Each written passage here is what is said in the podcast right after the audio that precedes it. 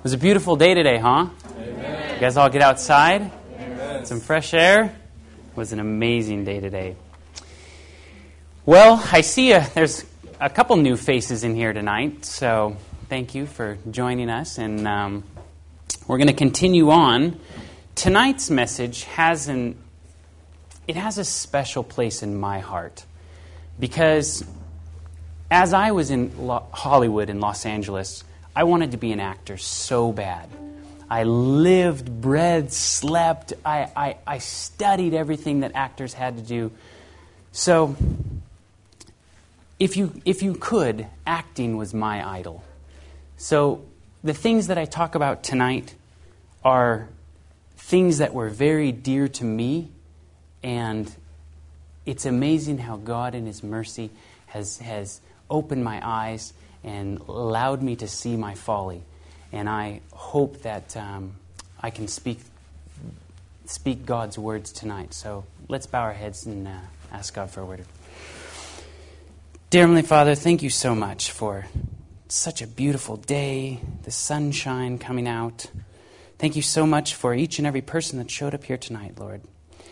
I ask that you speak your words through me tonight. Open the ears and the hearts of, of each and every person.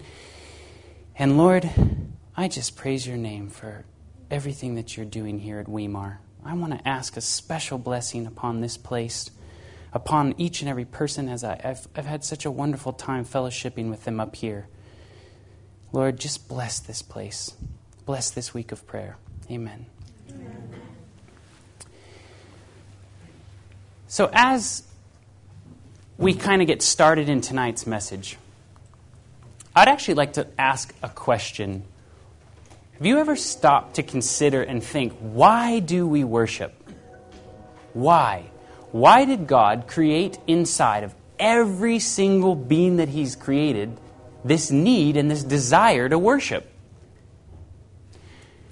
You see, what is worship?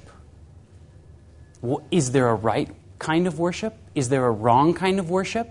How often do you hear people today say, Well, I worship God in this way? Did God give us a specific way to worship Him? So, how important is it to understand what worship is? And how important it is for us in this time as we're drawing near to the end of the world? Isn't this war, end war, going to be about worship? In fact, didn't it start about worship? So as we look at Matthew 4:10, Jesus, speaking to Satan as he was trying to tempt him, said, "Get thee hence, Satan, for it is written, Thou shalt worship the Lord thy God, and him only shalt thou serve." And of course, he was getting this from the first commandment. God is the only being that deserves our worship. The only one coming from Christ's mouth himself. And also in John 4 23 through 24, this is Jesus speaking to the woman at the well. But the hour cometh and now is that when the true worshippers shall worship the Father in spirit and in truth, for the Father seeketh such to worship him.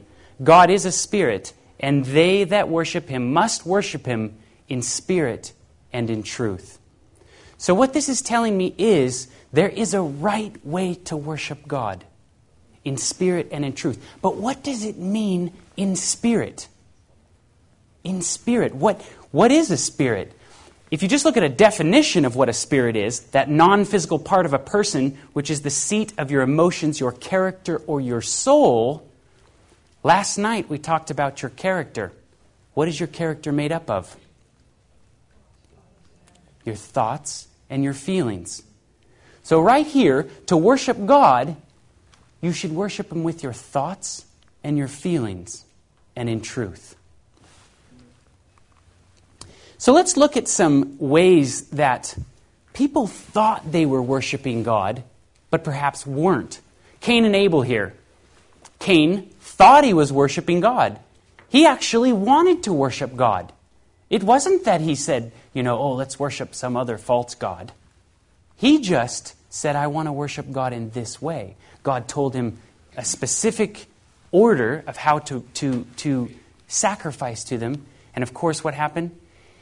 God was displeased with him. he became angry with his brother and committed the first murder. If we look at the children of Israel, right when they right when Moses went up into the mountain to get the 10 commandments and they couldn't even wait for 30 days. I mean, they had just heard the voice of God speaking all these things. And they said, "You know what? We don't know where Moses is, so you know, we need to worship something, anything. I don't know, build something." So all of a sudden, they built this calf, worshiped it, and fell into an apostate state. Now, do you remember the story of Balaam and his donkey? Do you remember what was happening and going on right now? Why Balaam was going to visit the Israelites? Do you remember that whole story? He was going to curse them. But the Israelites were all on the, the River Jordan and they were just about ready to cross over into the promised land. They'd gotten done with their wandering. They, had, they, had, they were sitting on the side of the River Jordan. Moses was preparing to occupy Canaan, so he was getting ready the troops, and, and they were there for a little bit of time. And all of the kings, the Midianite kings, saw the Israelites encamped on the other side of the Jordan. And they all became extremely fearful. They'd heard all the stories. They'd heard how, they, how God had led them out of Egypt. Now, all of a sudden, they know that they're coming into their land to take them. So the Midianite kings were so scared, that's how they called Balaam to come and curse them so that the Midianite kings would actually take them over. Now, if you remember, Balaam said, of course, you know, I can't do anything that, that um, God doesn't want me to do, so he went out there to, to, to go and curse them, but he ended up blessing them three times. Well, he, the Midianite kings were so angry with him that they sent him back. And of course, Balaam, because he wanted the money that they were offering to him, came back to them and he said, You know what? I got, a, I got a way. I got a way that you can defeat the Israelite army. And they said, Okay, we're listening. And He said, If you get them to worship anything other than their God, their God will be displeased with them and you will be able to have your way with them. So they thought, okay, this is a great idea. How do we do that? At Balaam's request, he said, Start throwing some parties. Start throwing some parties, invite a few of the Israelites, send a few of your women into their camp and before you know it, they'll witness how you guys worship your gods, and they will fall away from their God. And that's exactly what happened. They started sending in one, two, maybe three Israelite women at a time until, before they knew it, all the, the, the, a lot of the Israelites were going to their parties, bowing down, worshiping to their idols, bringing them back into their camp. And by the time Moses realized what was going on, he had to make a decree. The decree came you have to slay every single person that was involved in this false worship. Can you imagine? Your brothers, your sisters, these people that you've been traveling around in. And they fell to a huge apostate state, and lots of people lost their lives. Oh, that's my little picture of the promised land there. So a warning of, uh, a warning of worship was issued. And after they have been destroyed before you, be not careful to be ensnared by, and by inquiring about their gods, saying, How do these nations serve their gods? We will do the same. You must not worship the Lord your God in their way, because in worshiping their gods they do all kinds of detestable things. They even burn their sons and daughters in the fire as sacrifices to their gods. So they were told, Don't even look at the way that they worship. Don't even open up your eyes to it. Otherwise, you might fall prey to worshiping their gods. And perhaps one of the most infamous, I guess you could say, systems of false worship that were set up was Nebuchadnezzar's golden idol. And uh, Shadrach, Meshach, and Abednego, of course, standing up there for, for God. Always fascinates me about this story. How, can you imagine all those people bowing down, and you are the only three standing up for your God. It's amazing. Amazing. And this story has huge, significant implications to us today. These false systems of worship that are set up today. You see, Nebuchadnezzar got his, his idea for this idol from his dream, right? The dream saying that your kingdom will not stand forever. So, what does Nebuchadnezzar do? He builds his golden idol to basically say, no, no, no, no, the whole thing's going to be gold the whole time. Our kingdom will never fall. And in fact, that's, I think, why the artists always portray him with his arms crossed. It's kind of an arrogant pose, if you will. Well, you know, we have a lot of false systems of worship set up today. And in fact, we have a false system of worship set up today that has such striking similarities to this story does anybody know what this is? Interesting. There's a golden idol, a big golden idol, the Oscars, better known as the Academy Awards. That's funny. It kind of has that same golden, arrogant pose. In fact, here they're saying the one, the only, the Oscars. What does it mean to worship? To treat someone or something with a reverence or adoration appropriate to a deity. Or number two, honor given to somebody in recognition of. Isn't that what they do at the Oscars? Aren't they giving someone recognition of something in, because of their merits? And you know how many people, by definition, they're treating them like a deity. The Academy Awards, or the Oscars, is typically the second most watched show each year. Roughly 40 million people watch the Academy Awards each year. 40 million people. Do you know what the number one most watched show is? Super the Super Bowl. You are correct. Almost 100 million people watch the Super Bowl. So, here we have a, a ceremony that happens that's the second most watched thing by people's eyes in the world. And by a worldly definition, it's basically a worship service. Now I'm going to show you a clip. Stephen Colbert and Jon Stewart are presenting at what they call the, the Golden Globes. There's lots of these little um, different things. The Grammys, the Golden Globes, they honor television. Oscars honors film and, tel- and film and movies. Um, so Stephen Colbert and Jon Stewart are going to tell you exactly what this little tiny golden idol is to them.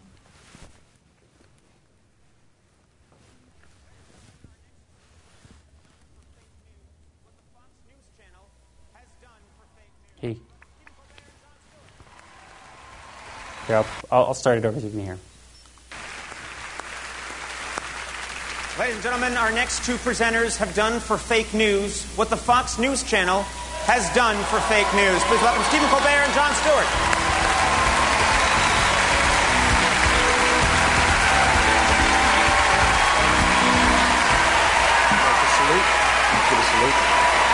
Thank you. Thank you. It's uh, thank you very much. It's uh, it's a pleasure to be here tonight. Good evening, godless sodomites.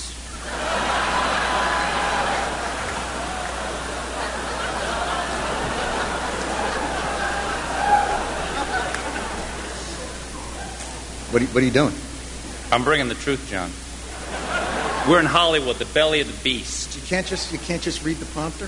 I'm reading the prompter in here. You can read that pablum. Award show banter is not pablum. Reality television celebrates the human condition.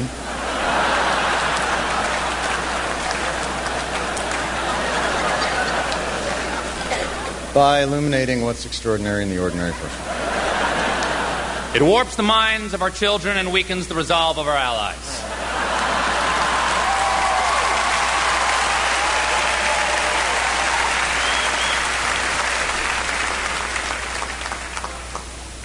The results are often dramatic and always unexpected. We're here to honor achievement in that category. By giving you a golden idol to worship. Kneel before your God, Babylon! Kneel before your God, Babylon. Interesting. So, making a joke, but there's a bit of truth to every joke. And do you think this is one isolated experience? Do you think this happens more than once at the Oscars? We're going to run the unedited version. What? And be warned for you people, you may be offended, maybe. Watch. Now, look, a lot of people come up here and they thank Jesus for this award. I want you to know that no one had less to do with this award than Jesus. He didn't help me a bit. If it was up to him, Cesar Millan would be up here with that damn dog. So all I can say is, suck it, Jesus. This award is my God now. And everybody's laughing. It's amazing. I mean, it's hard to even play those things and hear those things. Can you imagine? And this is the business that so many people support all the time. This is the mentality that's behind what we just see, let alone the things that are hidden in between the lines. Oscar. Anybody want to take a random guess what the word Oscar means? It's Scandinavian or Old English in its origin, and it means divine strength or divine spear. Is it possible that the devil is using these high profile celebrities as godlike weapons against us? Divine, of course, is, is of from like God. A spear, of course, is a, is a weapon. Now, here, does anybody recognize this building?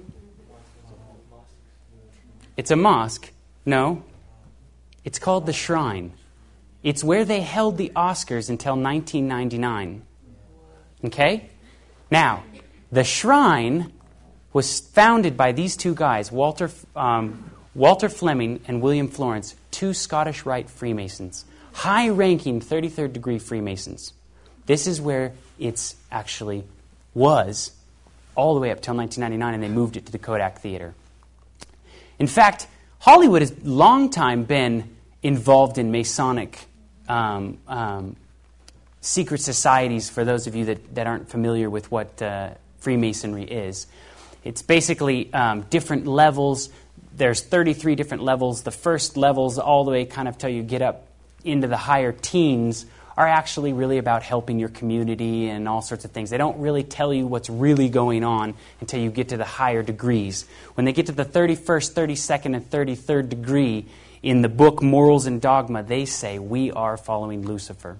So, some of these people, like Gene Autry, John Wayne, these are all openly um, Masonic people that have, have come out and said, We are Freemasons. Also, in fact, Louis B. Mayer, Jack Warner, and Darryl Zanuck from uh, 20th Century Fox, these guys are all high ranking Freemasons. Now, I want to point something out to you. I don't want to go into a long explanation of, you know, who the Freemasons are and, and, and go off on that much of a tangent. But right here, we have a, two very Masonic pictures.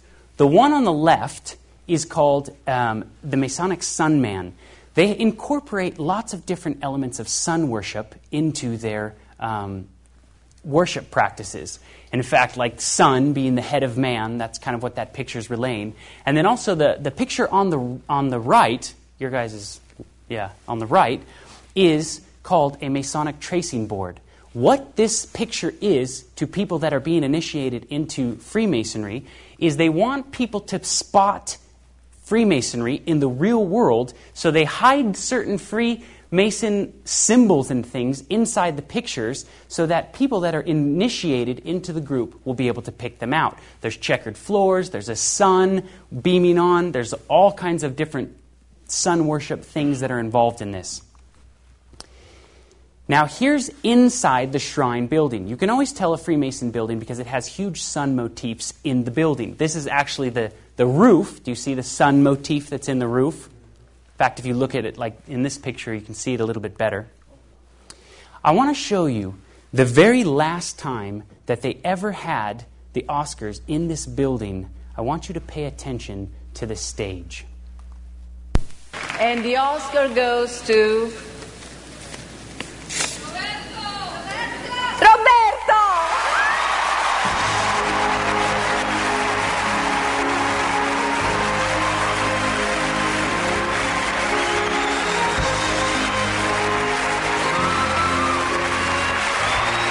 is Italy's 26th nomination and its 10th Academy Award.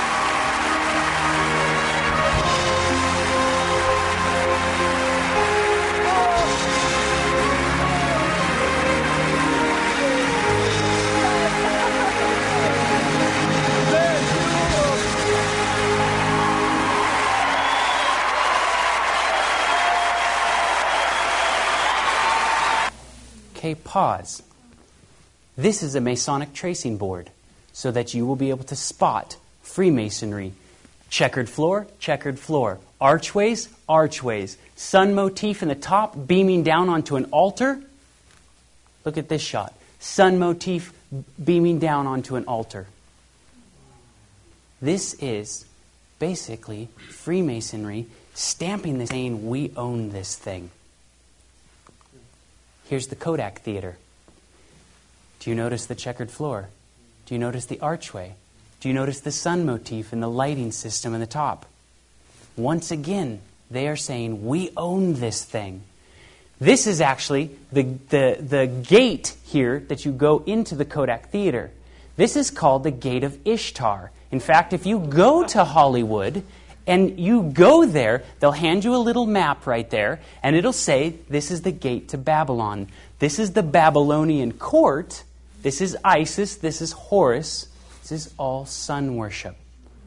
And in fact, I used to, when I lived in Hollywood, I used to live right here in this building right here. So I watched this whole thing being built. Of course, I didn't know any of this until I started studying it later.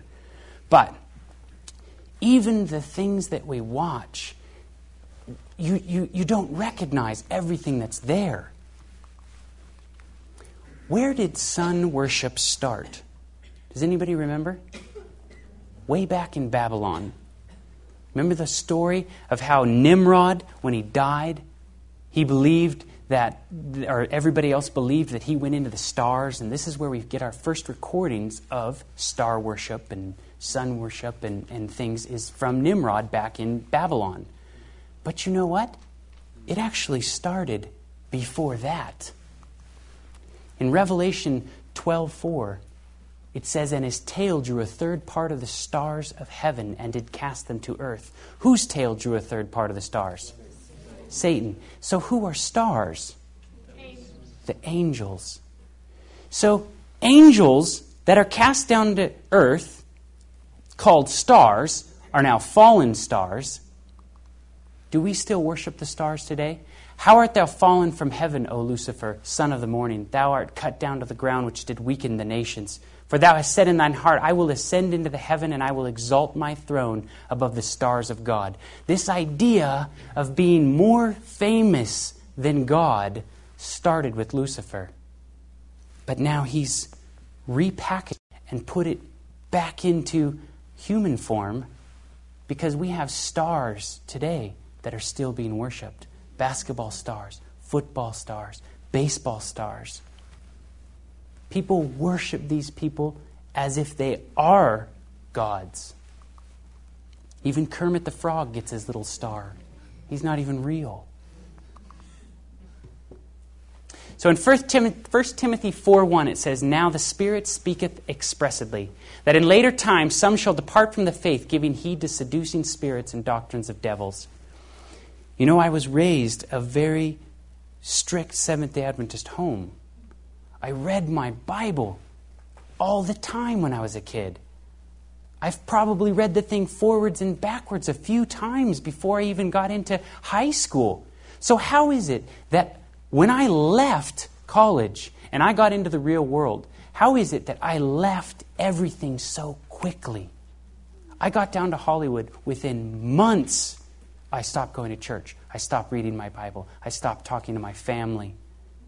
And I got just deep involved in this world. How is that possible? How are celebrities so attractive that they attract the world to follow them? This might give you a little bit of insight behind the masks of the celebrities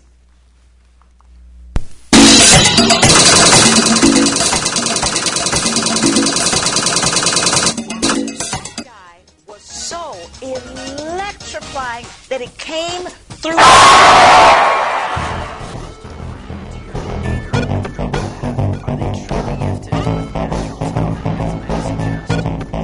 There's words. Do they possess a creative streak of genius that is unknown to most men? Or unknown to most men, are they in fact possessed? Can we start over? Is it possible Yeah. You guys got to hear what's being said here.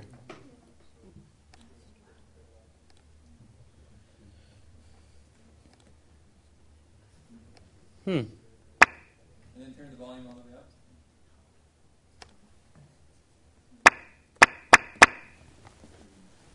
How are so many of Hollywood's most famous actors and actresses able to be so amazingly effective and convincing in their performances? That guy was so electrifying that it came through the television. How is it that they can move us to laughter, tears, or anger at the drop of a hat? Are they truly gifted with natural talent, as many suggest? You see this and you just you're dazzled by their talent. Do they possess a creative streak of genius that is unknown to most men? Or unknown to most men, are they in fact possessed? Is it possible that these actors and actresses are possessed by demonic spirits who have a specific agenda to fulfill? Oscar award winning actor Denzel Washington told 60 Minutes exactly how he brings forth his best performances. Basically, what I did was got on my knees and sort of communicated with the spirits. And when I came out, I was in charge. Powerful scene. Powerful scene. It, it, wa- I I couldn't have acted that. I couldn't have written that down and made a decision to play that. What are you gonna smoke that? Nope, you are. Hell if I am. You're Jesus freak. You're Jesus freak. The one woman entertainment empire known as Oprah has strong affiliations with the demonic realm. The most familiar face on television says, You can not only use your body and physical self. This is how I see acting. I ask my body to be the carrier for the spirits of those who have come before me in a way that is most meaningful to the character. Just become the vehicle for that character. Calling out for these entities to take her over so that she may become a sparkling puppet, Oprah admits of her work before the camera. I tried to empty myself and let the spirit inhabit me. With her global influence, her shows have become a smorgasbord for the New Age agenda. A lot of actors um, who don't mention their names, of course, are very much into this. Magic only exists if you allow it, if you open yourself up to the possibility. So that clip with Denzel Washington, he was talking about that movie Glory, and he was basically telling him that he was asking him, "How did you do such a brilliant job?" Well, I got on my hands and knees and prayed to the spirits of the dead slaves. And what do we know about the state of the dead? If you are doing that, then those aren't souls coming into you from the past. It started a long, long time ago. Aleister Crowley, one of the most evil men in our 20th century, um, this guy was probably the tippy top of the occult world, if you will. He wanted to be Satan's right hand man.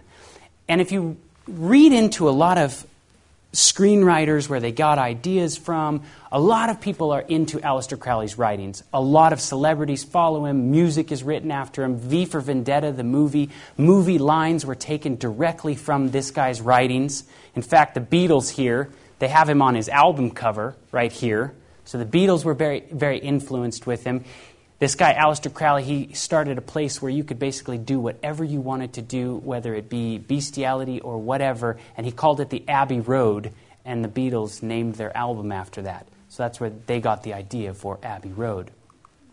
Anyway, Aleister Crowley wrote a book called Magic in Practice and Theory, where he outlined three of the best ways that you could become possessed by a, an, an evil spirit. And I find this very fascinating. One of the three good ways is there are three main methods of invoking a deity. The third method is the dramatic, perhaps the most attractive at all. Certainly, it is so to the artist's temperament, for it appeals to their imagination through his aesthetic sense. So he's basically saying by acting is the best way to invite a spirit in.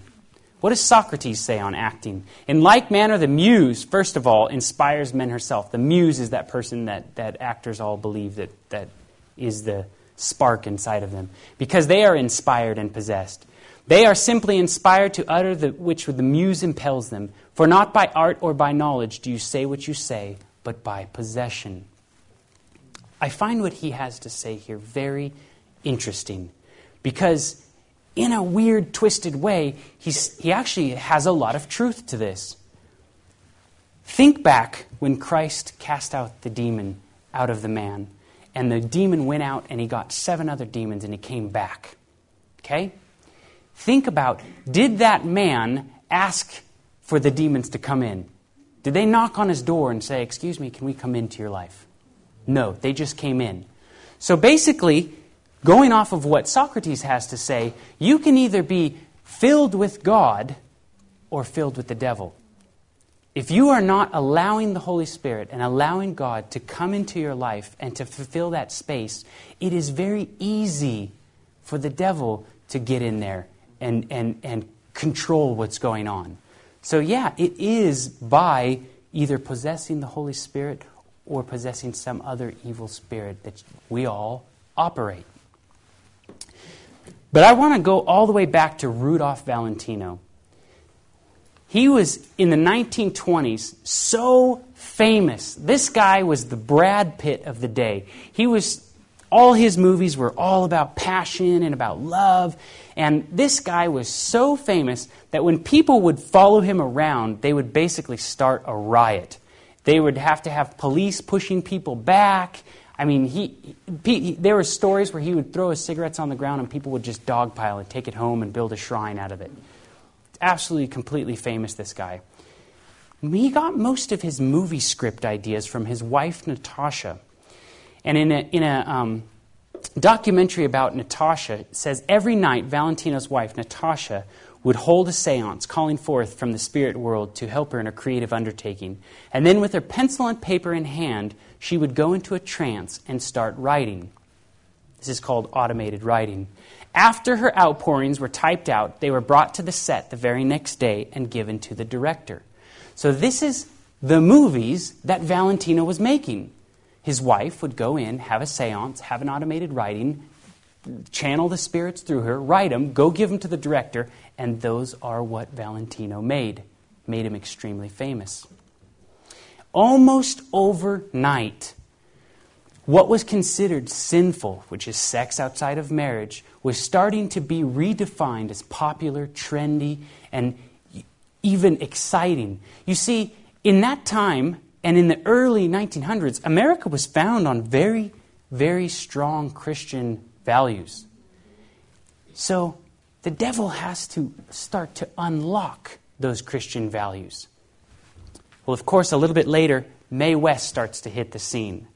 Mae West was such a huge influence in the, wor- in the world and the way that men viewed their spouses or their partners or even women for that matter, she started to completely change the ideas in people's heads that, you know what, you don't have to be married.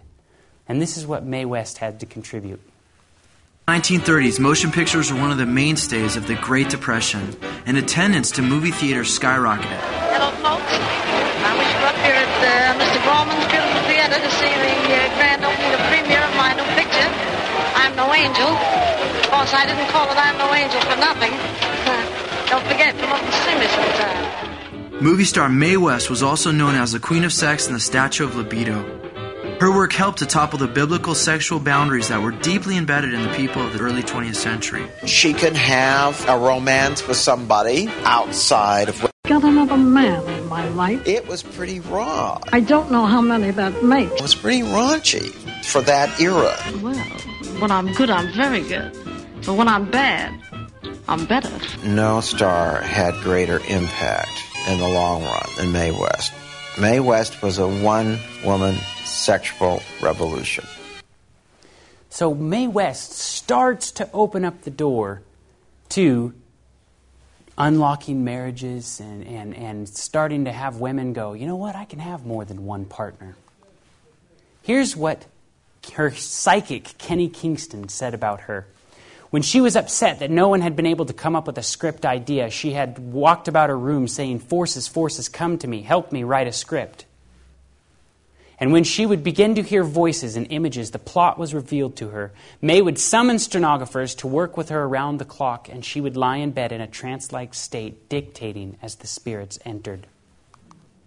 And if you look at Mae West's movies, it doesn't take a, a, a far stretch Mae West, I'm no angel, the sensational Mae West. I mean, these are things that are just very horrible things for this time period. And then Marilyn Monroe hits the scene. Marilyn Monroe, is there anybody in this room that does not know who Marilyn Monroe is? Really? Wow. Praise God. This is known on this planet right now as the most famous woman in our 19th century. More people know who this person is than you can possibly imagine. And that's the first time I've actually had in an audience people raise their hand and actually not know that are above the age of 10. so here's what Marilyn Monroe has to contribute to this. Seven Year Itch blew the lid off 1950s conservatism. Hey, wait a minute! It shocked audiences with its irreverent look at marital infidelity. I wouldn't be lying on the floor in the middle of the night in some man's apartment drinking champagne if he wasn't married. And showcased Marilyn Monroe in her most sexually suggestive role to date. Let me just go put something on. I'll go into the kitchen and get dressed. The kitchen? Yes, when it's hot like this, you know what I do? I keep my undies in the icebox. She was the sexual icon of her particular time and became, I think, the sex star of the century. She could make you do anything in the world from that big screen. That what has Marilyn Monroe got that a million other women have and prefer not to show? Well, it's pretty vulgar if you ask me. I have a message for your wife. You can see those early signs of changing values. I'd like to stay here with you tonight. I'd like to sleep here. I think it's very nice, but I'd rather it were me. I think it's wonderful. I think it's wonderful, wonderful, wonderful. Very nice. Some girl. Monroe attributed her ability to affect the public to other entities that would inhabit her and take her over. She was known for entering into deep trances before each scene. One of Monroe's close personal psychics recalled how she would draw attention from the spirit world, asking for their guidance. When she saw a camera, any camera, she lit up and was totally different. The moment the shot was over, she fell back into her not very interesting position. And I don't know how to explain that. Interesting.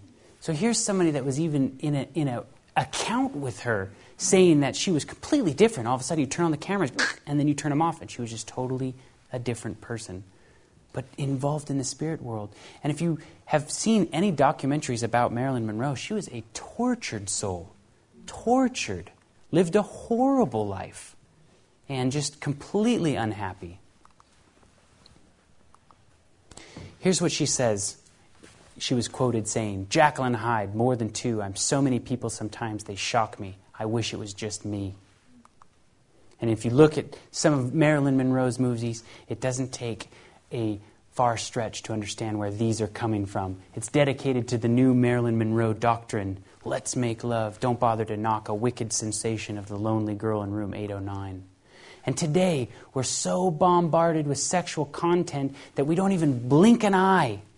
Original sin, Zack and Miri make a porno, sex drive, it's all about losing your virginity. I mean, these things are just pumping at us at this crazy rate today. It's amazing that our kids are even growing up with somewhat of morals. I Love Lucy. What could possibly be wrong with I Love Lucy? I've seen every episode of I Love Lucy. I'm sure probably some of you in here could say the same thing. But here's how subtle the devil is. I really want to show you this. Here's let's, let's look at I Love Lucy, or Lucille Ball, rather. She became a television actress after the promptings of this woman, Carole Lombard. Okay? She was a major film actress at the time, and it was known as career suicide if she would come down to the little screen. Just people did not do that. But because actress Carole Lombard here it was because of the spirit of actress Carole Lombard who guided Lucille Ball into taking a chance on television and accepting the offer to star in I Love Lucy. The glamorous comedian who had died in an airplane crash in 1942 appeared to Lucy in 1951. So, what do we know about the state of the dead? And because Lucille Ball accepted the Spirit's urging to take a chance, honey, she made television history. Now, I want you to think what was I Love Lucy all about? Hey, I'll tell him the truth. Don't you dare! How many times did you hear that? Tell him the truth. Don't you dare. What it was was basically a manipulative, lying woman who was constantly trying to deceive her husband and everybody else around her, wrapped in laughter. Wrapped in laughter, because laughter gets you in the door. And you see, see how it's coming from many different angles? You have the Marilyn Monroe type that are starting to unlock the, the, uh, the sexual bonds between a man and a woman. Then you have things like this that are coming and unlocking just the honesty between everybody. Isn't it should be no question why we have such a divorce rate today. Because these are the things that everybody grew up on. In fact, today we have shows we don't even hide the names anymore. Lie to me. Jim Carrey, Liar, Liar. You know what Jim Carrey's Liar, Liars movie was all about? Where he actually couldn't lie for a whole day. The whole movie was basically trying to say that given under certain circumstances, you should be able to lie. There is some chance out there, some way that a lie is actually okay. And that's basically what that movie was all about. There is a comic book writer named Alan Moore. He's written uh, quite a few comic books. Um, Watchmen just came out last year and uh, was quite popular. V for Vendetta came out a couple of years ago. He's written some Supermans. He wrote From Hell that Johnny Depp was in. He wrote a, a, um, a League of Extraordinary Gentlemen, which Sean Connery was in. Alan Moore is a very open, he, he, he worships a god called Glykon, and he's very open about it. And it's a little snake god. And this is what he had to say about Glykon. What's in it for you, though, following Glykon? I believe that every single individual human being should probably make their own peace with the universe. I mean, we're all of us different emotionally, we're all different physically, intellectually. It would be really odd if we were all the same spiritually. So, I mean, that's why I have a problem with religion per se, because religion, the very word, it comes from the same root word as ligature and ligament, and it means to be bound together in one belief, which I find a bit creepy and a bit unnatural. You can't have that conversation with a Christian fundamentalist. Yeah. The kind of what we call fundamentalism these days is basically entirely based upon 1930s tent show revivalism. Right. It goes back no further than about 80 years. And yet it's a very frightening and dangerous mindset because, I mean, as far as I understand it, at the moment, there are genuine worries that, um, certainly in America, that this could actually negate science, yeah, that well, it could drag us back into a new dark ages. Yeah. What? This is the guy who writes the story that everybody goes and watches. This is the mentality of the guy that's writing the words that are said. And if he's very open about his involvement in spirit worship, what does that say? And, and, and let me tell you, I don't know if a lot of people in here have gone and seen his movies, but I've spoken in enough Adventist schools and enough Adventist churches where I have asked the question, who here has seen one of his movies? And three quarters of the room will raise their hand. So let me tell you, this does not mean that, oh, you know, we're not going and watching these movies. There's a lot of, lot of our brothers and sisters that are listening to this guy's thoughts that Christianity is a dangerous mindset. Here's what he says I decided I was going to become a magician all of a sudden, a lightning bolt hit. It all got a bit strange, and for months after that, I was looking back, probably in some sort of borderline schizophrenic state. I found myself seemingly in conversation with an entity, his presence that surrounded my head, moving and speaking lucidly to me. I was very spaced out, God struck. You babble for a while like an idiot, and I must have been unbearable for two or three months. I've now integrated that into the rest of my life. So he, uh, that's how he started involving himself in spirit worship. And this man is one of the number one biggest comic book writers out there. And he's got a list of movies that they're going to just continue to make. Alan Ball, he is the writer director of a movie called American Beauty. I don't know if uh, anybody had, has heard of this movie. Um, he also did a, a series called Six Feet Under. When he was asked by Amazon.com that the writing, it feels so uh, cathartic, did it come quickly? Alan Ball says this I got into the zone, and it seemed to have a life of its own, and the characters seemed so real. It was like channeling. Peter Sellers, the guy who played Pink Panther, here's what he says about acting. It's rather like being a medium and laying yourself wide open and saying, I want a character to, inhabit my body. I want a spirit to take charge of me so that I can produce what I hope to produce. Robin Williams told Us magazine when they asked him, How are you such a brilliant actor? This is what his response was Yeah, literally, it's like possession. All in, and you get this energy that just starts going. But there's also that thing it is possession. In the olden days, you would have been burned for it, but there's something empowering about it. I mean, it is a place where you are totally, it is a Dr. Jekyll and Mr. Hyde, where you can really become this other force. Director Taylor Hackford says this about Keanu Reeves from The Devil's Advocate Keanu is a very complex guy with lots of demons in him. I was trying to tap in and utilize that. In fact, Keanu Reeves has come out and, and said that his acting is like taking demon rides. And he's actually been very open about that. Director Agnieszka Holland from Total Eclipse says this about Leonardo DiCaprio Leo is like a medium. He opens his mind and body to receive messages coming from another person's life. Director Baz Luhrmann from Romeo and Juliet says, With Leo, you might see 30 people come out of him in a day.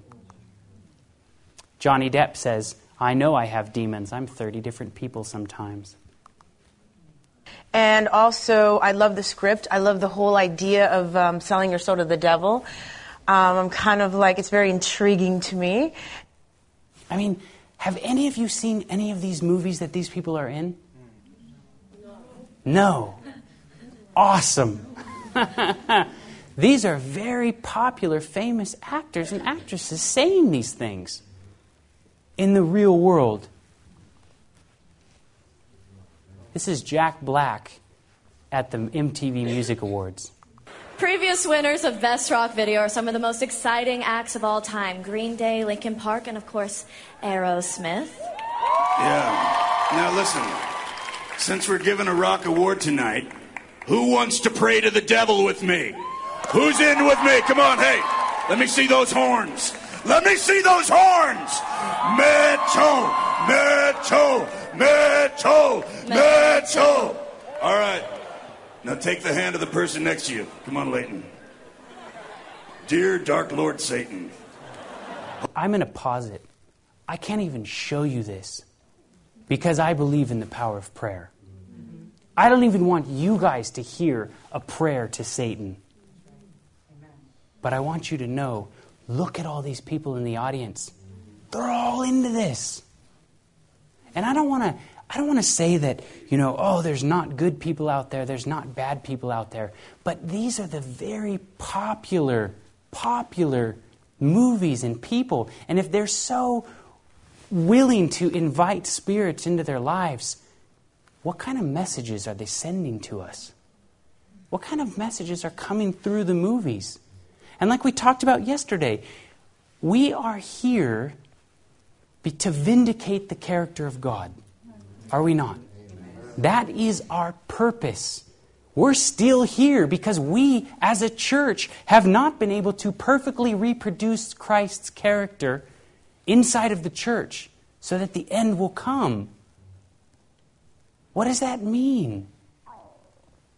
Why is there such a fight against our characters?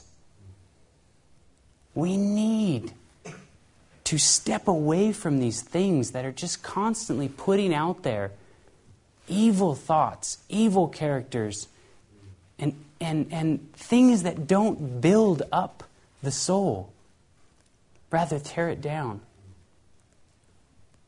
This is something that I fell prey to. I watched these people, I focused on them.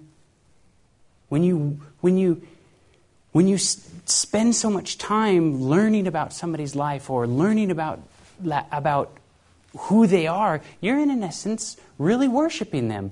That's why if you learn about Christ, you learn about the, his character, you will take that on as yourself. Amen. The same thing goes on the other side of the flip coin. The more that we focus on the world, the more we become like the world.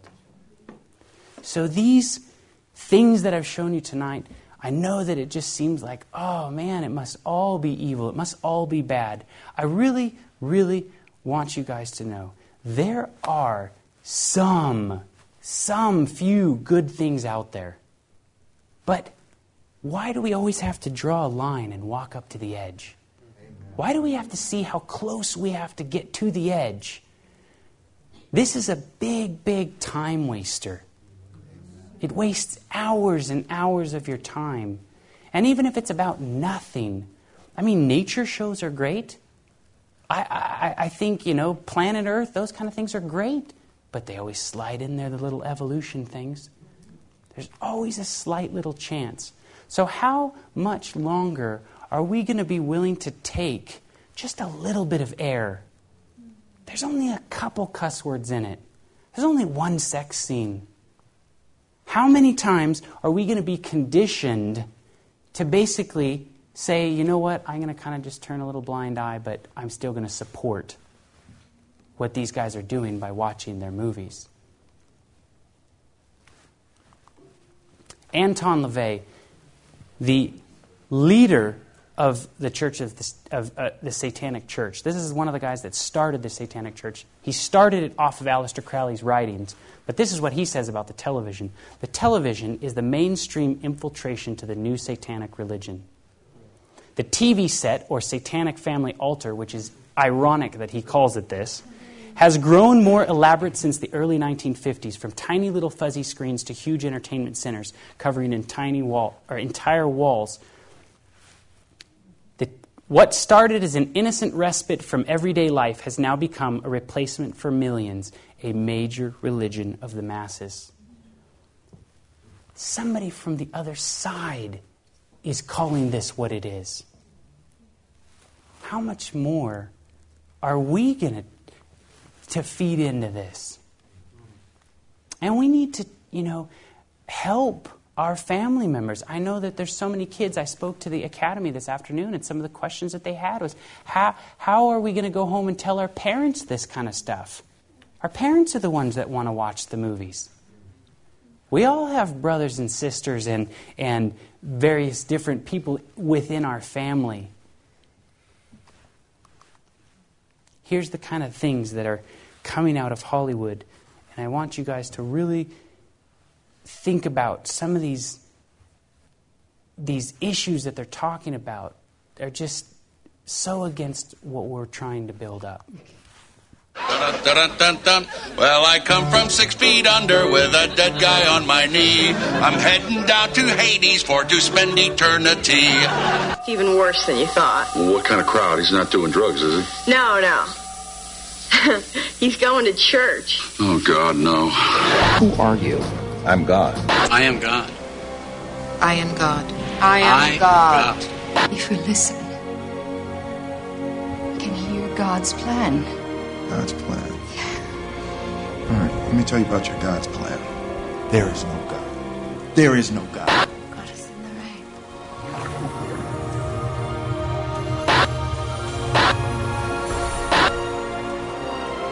You died for nothing. Who are you carrying all those bricks for anyway? God? Is that it? God?